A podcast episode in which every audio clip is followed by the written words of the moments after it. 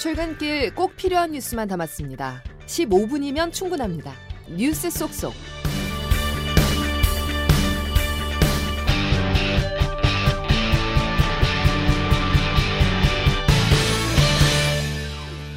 여러분 안녕하십니까? 12월 28일 목요일 CBS 아침 뉴스 김은영입니다. 내년 총선을 앞두고 전국에 핵이 될 김건희 여사 특검법이 오늘 국회 본회의에 상정됩니다. 총선을 앞두고 여당판 사법 리스크가 부각되면서 민심에도 적지 않은 영향을 미칠 것으로 보이는데 한동훈 비상대책위원장의 역할이 주목됩니다. 오수정 기자가 보도합니다. 김건희 여사의 주가 조작 의혹을 다루는 특검법이 패스트 트랙을 거쳐 오늘 본회의에 자동 상정됩니다. 정부와 여당은 김건희 특검을 총선용 악법이라며 수용 불가 입장을 공식화했습니다. 국민의힘 한동훈 비상대책위원장입니다. 법이 총선용 악법이라고 분명히 말씀드렸죠. 그 법을 통해서 4월 9일, 4월 8일, 4월 10일에도 계속 생중계를 하겠다는 거 아닙니까? 국회 다수석을 차지한 민주당 주도 아래 특검법의 무난한 통과가 예상되지만 본게임은 윤석열 대통령이 거부권을 행사한 후가 될 것이라는 전망입니다. 대통령이 거부권을 행사해 국회로 돌아온 법안은 재투표 과정에서 출석의원 3분의 2 이상의 찬성이 필요한데 민주당은 내년 초 공천 과정에서 탈락한 국민의힘 현역 의원들이 이탈표를 찍을 가능성을 주시하고 있습니다. 민주당은 내년 국민의힘 공천 전후의 재표결 시점을 타진하며 법과 원칙에 따라 특검법을 처리하겠다고 밝혔습니다. 민주당 이재명 대표입니다. 특검을 거부하는 자가 범인이다. 많이 듣던 말 아닙니까? 여당이 하던 말입니다. 김건희 특검 처리를 둘러싸고 심화될 여야의 충돌이 내년 총선을 앞두고 민심에 영향을 미칠 수밖에 없을 거라는 분석입니다. CBS 뉴스 오수정입니다. 여야 대치 국면 속 국민의힘 한동훈 비대위원장과 민주당 이재명 대표가 오늘 상견례를 가질 것으로 예상됩니다. 회동 전부터 신경전이 팽팽한데 회동에서도 냉랭하게 얼어붙은 양측의 관계가 드러날지 주목됩니다. 정석호 기자가 보도합니다. 민주당은 검사를 그렇게 싫어하면서 왜 검사도 아니고 검사 사칭한 분을 절대 존엄으로 모시는 건지 저는 묻고 싶습니다. 국민의힘 한동훈 신임 비대위원장이 임명되자마자 민주당 이재명 대표를 향해 날선 견제구를 던졌습니다. 2002년 이 대표가 변호사 시절 분당 파크뷰 특혜 분양 의혹을 언론사와 같이 취재하는 과정에서 검사를 사칭해 벌금형을 받은 것을 말한 겁니다. 이 대표도 한 위원장의 취임을 축하한다면서도 집권 여당의 역할을 다하라고 받아쳤습니다. 정권을 견제하는 것은 그리고 감시하는 것은 야당의 몫입니다. 여당이 야당을 견제하고 야당을 감시하는 것이 아닙니다. 같은 날 민주당은 한 위원장에 대한 고발 조치에도 나섰습니다. 한 위원장이 법무부 장관이던 당시 국회 체포동의안 제안 설명 과정에서 민주당 의원들의 혐의를 구체적으로 밝혀 피의 사실 공표죄에 해당한다는 주장입니다. 양측의 긴장감이 팽팽한 가운데 한 위원장과 이 대표는 이르면 오늘 첫 상견례를 가질 것으로 보입니다. CBS 뉴스 정석구입니다. 국민의힘을 탈당한 이준석 전 대표는 가칭 개혁신당 창당 준비 신고서를 선거관리위원회에 제출하는 등 신당 창당 절차에 착수했습니다. 이 전 대표는 내년 1월 중순까지 창당을 마무리한다는 계획입니다. 국내 10위권 건설사인 태영건설이 부동산 프로젝트 파이낸싱, 즉 PF 대출 부담에 짓눌려 곧 워크아웃을 신청할 것이라는 관측이 제기됩니다. 현실화될 경우 건설업계는 물론 돈을 빌려준 금융권에도 충격파가 번질 수 있다는 우려가 큽니다. 박성환 기자가 보도합니다. 태영건설이 시공사로 참여하며 보증했던 서울 성수동 개발 사업의 프로젝트 파이낸싱, 즉 PF 대출은 400억 원 규모입니다. 한 차례 연장돼 정해진 대출 만기인 오늘까지 상환되지 않으면 약정에 따라 태영건설이 빚을 짊어지게 됩니다. 국내 한 신용평가사는 이처럼 태형건설 몫이 될 수 있는 부동산 PF 대출액이 1조 원에 달하며 이 가운데 1,900억 원의 만기가 당장 내년 2월까지 순차적으로 도래할 것으로 분석했습니다. 빚 부담이 심각하다는 진단과 맞물려 기업 개선 작업, 즉 워크아웃 신청이 임박했다는 관측이 제기되자 그동안 이를 부인해왔던 태영건설은 어제 경영 정상화를 위한 다양한 방안을 검토 중이라고 밝혔습니다. 시공능력평가 국내 16위인 상위권 건설사 태영건설의 워크아웃이 현실화되면 시장 심리가 위축되면서 중소형 건설사들은 자금 조달에 더욱 어려움을 겪게 될 것이라는 게 전문가들의 대체적인 우려입니다. 건설사 자금난과 맞물려 부동산 PF 대출이 한꺼번에 부실화되면 돈을 빌려준 금융사들까지 위기에 처할 가능성도 배제하기 어렵습니다. CBS 뉴스 박성환입니다. 이처럼 PF 부동산 프로젝트 파이낸싱 대출 부실화가 경제 위기의 뇌관이 될 수 있다는 우려가 나오는 가운데 PF가 뭐길래 중소 건설사들의 위기가 예고되는 건지 조태인 기자가 짚어봤습니다. 부동산 개발을 추진하는 시행사가 처음부터 자본을 갖춘 채로 사업을 시작하는 경우는 거의 없습니다. 대부분 금융권에서 돈을 빌려 사업을 시작하게 되는데 담보 없이 부동산 개발에 대한 사업성만 갖고 돈을 빌리게 됩니다. PF의 P에 해당하는 프로젝트, 즉 사업의 경제성에 기대해 돈을 빌리는 것이기 때문에 대출 금리는 높을 수밖에 없습니다. 경기 호황일 때는 문제가 없습니다. 문제는 부동산 경기가 침체될 때인데 최근 1, 2년 사이 부동산 경기가 급격히 위축된 데다 고금리까지 겹치면서 자금 회수가 어려워진 겁니다. 건물을 짓기라도 하면 자금을 회수할 수 있겠지만 지금 문제는 급등한 건설비 부담 등으로 공사를 시작조차 못하고 있는 상황입니다. 이 같은 위기는 늘어난 건설업종 대출 잔액에서도 확인할 수 있습니다. 금융권에 따르면 5대 시중은행의 건설업종 대출 잔액은 11월 말 기준 23조 2천여억 원으로 지난해 말과 재작년 말과 비교해 각각 14%, 46% 늘어났습니다. CBS 뉴스 조태임입니다. 부동산 경기 침체는 내년 상반기까지 이어질 것으로 전망됩니다. 다만 내년 하반기부터는 서울 등 수도권부터 집값이 반등할 가능성이 크다는 것이 전문가들의 공통된 의견입니다.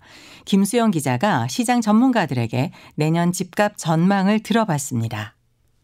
CBS가 시장 전문가 10명에게 전국 아파트값 전망을 조사한 결과 내년 상반기까지는 집값이 더 내릴 것이라는 전망이 다수였습니다. 실물 경기 위축과 이어지는 고금리 기조, 대출이 억제된 상황에서 당분간 주택 수요가 더 늘기는 어렵다는 겁니다. NH농협은행 김효선 부동산 수석위원입니다.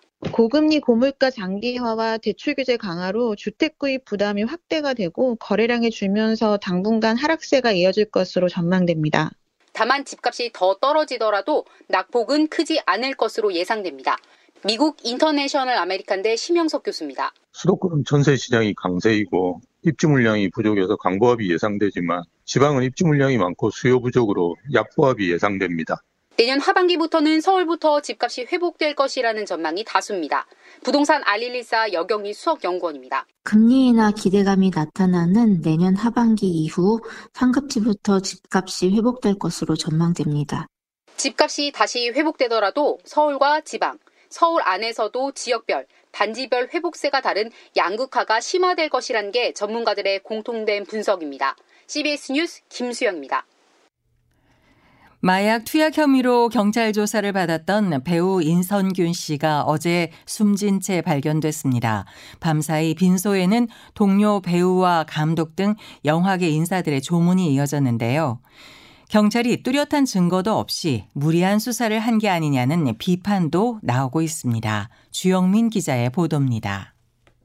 경찰은 두 달 전 배우 이선균 씨를 마약류 관리법 위반 혐의로 입건한 뒤 세 차례에 걸쳐 소환 조사를 벌였습니다. 간이 소변 검사, 모발 정밀 검사 등도 했지만 모두 음성 또는 감정 불가 판정이 나왔습니다. 이 과정에서 가수 권주용 씨를 입건하는 등 관련 수사가 확대하면서 대중의 관심도 커졌습니다. 하지만 경찰은 가수 권주용 씨의 마약 투약 증거를 확보하지 못하면서 그를 무혐의 처분했습니다. 경찰은 이 씨를 상대로 19시간의 고강도 조사를 벌이며 혐의 입증에 집중했지만 아무런 물증도 확보하지 못했습니다. 결국 경찰의 연예인 마약 의혹 수사는 관련 연예인이 모두 불송치되면서 연예인 없는 마약 수사가 됐습니다. 전문가들은 이번 경찰의 마약 수사가 강압적이었다고 지적했습니다. 인권평화연구원 조영민 상임연구위원입니다. 국가수까지 동원해서 다 확인을 했지만 네. 직접 증거가 없는 강압수사, 강제수사를 했고요. 한마디로 음. 타살이죠. 사회적 타살. 이번 수사를 계기로 경찰의 마약 수사 방식에 대한 성찰이 필요하다는 목소리가 커지고 있습니다. CBS 뉴스 주영민입니다. 주요 외신들도 배우 이선균 씨의 사망 소식을 비중 있게 보도했습니다. 미국 CNN은 이 씨가 영화 기생충에서 호평을 받았고 공상과학 스릴러 시리즈 닥터 브레인으로 국제 에미상 남우주연상 후보에 오르는 등 찬사를 받았다고 전했습니다. BBC 방송은 이 씨의 마약 투약 혐의 조사에 대한 대중의 관심이 뜨거웠고 그 과정에서 이 씨의 명예가 크게 실추됐다고 보도했습니다. 우리나라 합계 출산율이 내년부터 0.6명대로 떨어질 것이라는 예측이 나오면서 정부가 특단의 대책을 내놓겠다고 밝혔습니다. 저금리 대출 같은 현금 지원을 강화하고 유럽 국가들처럼 동거 커플을 인정하는 제도도 검토하고 있는데 출산율을 끌어올릴 정도로 실효성이 있을지는 물음표입니다. 조혜령 기자가 보도합니다. 남자친구와 연애 3년 차이자 동거 2년 차인 A씨는 지금처럼 결혼도 출산도 하지 않을 생각입니다. A씨에게 동거는 비혼의 연장선입니다. 제도적인 문제로 안 하는 게 아니라 제 개인 사정 때문에 아이를 안 낳는 거기 때문에 는 확실히 좀 부정적으로 생각하고 있어요. 대통령직 속 저출산 고령사회위원회가 저출산 대책으로 동거 커플에게 가족의 지위를 인정하는 등록 동거혼 도입을 추진하고 있습니다. 결혼하지 않은 커플에게도 혼인가족에 준하는 세금과 복지 혜택을 주는 제도로 경제적, 사회적 이유로 결혼을 부담스러워하는 젊은 세대에게 동거라는 또 다른 선택지를 줘 출산율을 높이겠다는 겁니다. 하지만 동거를 제도화하는 것만으로 출산율을 높일 수 있을지는 미지수입니다. 불안한 일자리, 적은 소득으로 나 혼자 살기도 빠듯한 현실을 바꾸지 않는다면 출산율은 그대로일 거라는 지적입니다. 숭실사이버대 이호선 교수입니다. 우리가 이것 때문에 애를 낳겠냐. 동거는 하겠죠. 이 시스템은 동거는 해요. 그러나 아이 낳는 것과는 별개다. 이게 되려면 충분한 미래에 대한 보장, 이런 것들이 또 아이를 낳으면 저금리로 주택 구입 자금을 대출해주는 우회적인 지원책보다는 청년들이 가정을 꾸리고 출산을 할 수 있도록 안정적인 일자리를 늘리는 게 우선되어야 한다고 전문가들은 지적합니다. CBS 뉴스 조혜령입니다. 올해 한국 스포츠는 항저우 아시안 게임으로 뜨겁게 달아올랐습니다. 내년에는 축구 아시안컵과 파리 올림픽 등 굵직한 대회들이 열려 팬들을 더욱 설레게 할 전망입니다. 2024년 스포츠 이벤트 김조휘 기자가 소개합니다. 배드민턴 안세영과 탁구 신유빈, 수영 황금 세대들을 비롯해 효자 종목인 펜싱, 태권도, 양궁까지 우리 선수들은 올해 항저우 아시안 게임에서 깊은 감동과 환희를 선사했습니다. 내년에도 질주는 이어집니다. 가장 먼저 위르긴 클리스만 감독이 이끄는 축구 대표팀이 아시안컵에 나섭니다. 우리나라는 1956년 초대 대회부터 2회 연속 우승을 달성했지만 이후 단 한 번도 정상에 오르지 못했습니다. 대표팀은 캡틴 손흥민을 필두로 이강인, 김민재, 황희찬 등 최상의 전력을 꾸려 64년 만에 아시안컵 우승에 도전합니다. 여름에는 지구촌 최대 스포츠 축제 올림픽이 프랑스 파리에서 열립니다. 올해 최고의 활약을 펼친 배드민턴 여제 안세영은 생애 첫 올림픽 금메달을 노립니다. 세계 최강 여자 양궁 대표팀은 단체전 10연패에 도전하고 펜싱 남자 사브르도 단체전 2연패를 노립니다. 황선우와 김우민 등 수영 황금세대와 육상 높이뛰기 우상혁 등이 어떤 성과를 낼지에도 관심이 집중됩니다. CBS 뉴스 김주입니다. 서울시가 대기질 악화로 인해 서울광장 스케이트장 운영을 오늘 밤까지 중단합니다. 서울시는 어제 오후 5시를 기해 미세먼지 비상 저감 조치가 발령됨에 따라 어제 저녁 6시 30분부터 오늘 밤 9시 30분까지 서울광장 스케이트장 운영을 중단한다고 밝혔습니다.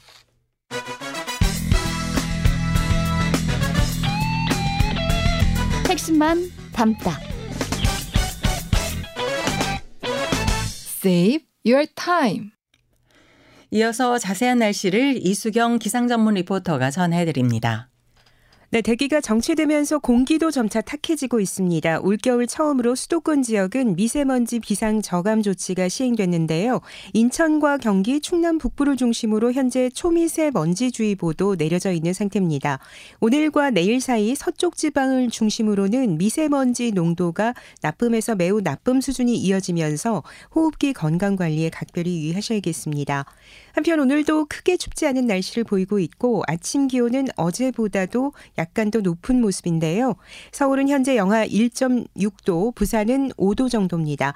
한낮에는 남부지방을 중심으로 포근해지겠는데요. 오늘 부산이 13도까지 오르겠고 강릉과 광주 10도, 대전 7도, 서울의 낮 기온은 5도가 예상됩니다. 당분간 한파 수준의 추위는 없을 것으로 보이고 예년보다 약간 높은 기온이 이어지겠습니다. 오늘 아침에는 내륙 지방 곳곳으로 안개가 끼면서 교통 안전에 주의를 하셔야겠는데요. 오후부터는 점차 구름량이 많아지겠고 이번 주 토요일에는 전국적으로 비나 눈 소식이 있습니다. 날씨였습니다. 이상으로 CBS 아침 뉴스를 마칩니다. 오늘도 함께 해주셔서 감사합니다.